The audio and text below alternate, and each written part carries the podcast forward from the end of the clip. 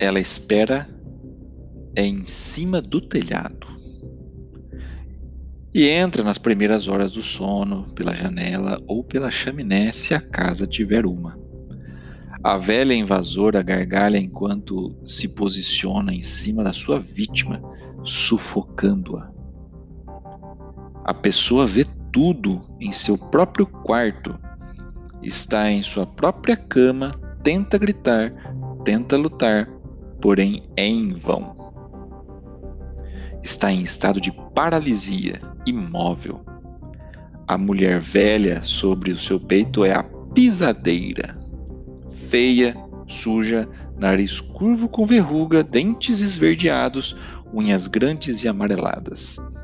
É quase esquelética, porém muito pesada, assim como as suas enormes mãos, facilitando assim o seu trabalho de impedir uma noite de sono tranquilo daqueles que dormem de barriga para cima ou comem muito antes de dormir, estando sobre eles impedindo a respiração. O pesadelo, ou não, acaba quando os primeiros raios do sol atravessam o quarto. Ela vai embora escalando a janela ou a chaminé por onde entrou. Finalmente, a pessoa consegue se levantar e o ar entra em seus pulmões com mais tranquilidade. No entanto, está muito cansada e exausta.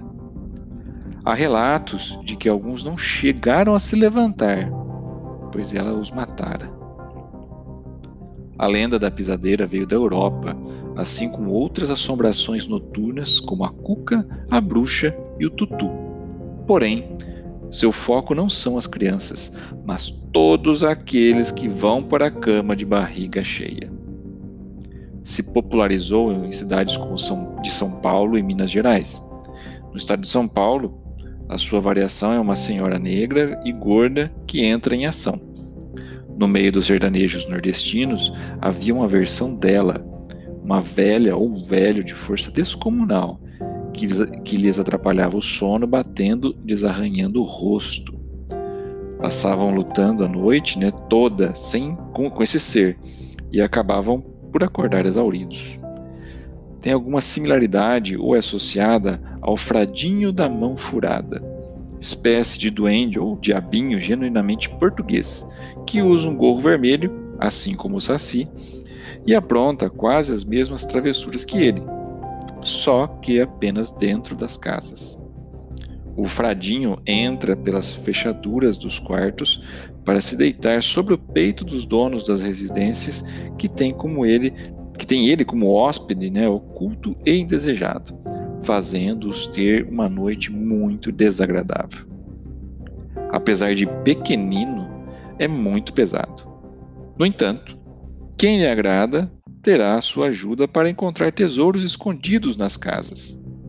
Para ter uma noite de sono tranquila e uma vida mais saudável, é importante comer algo leve antes da hora de dormir. E evita também maléficas visitas noturnas.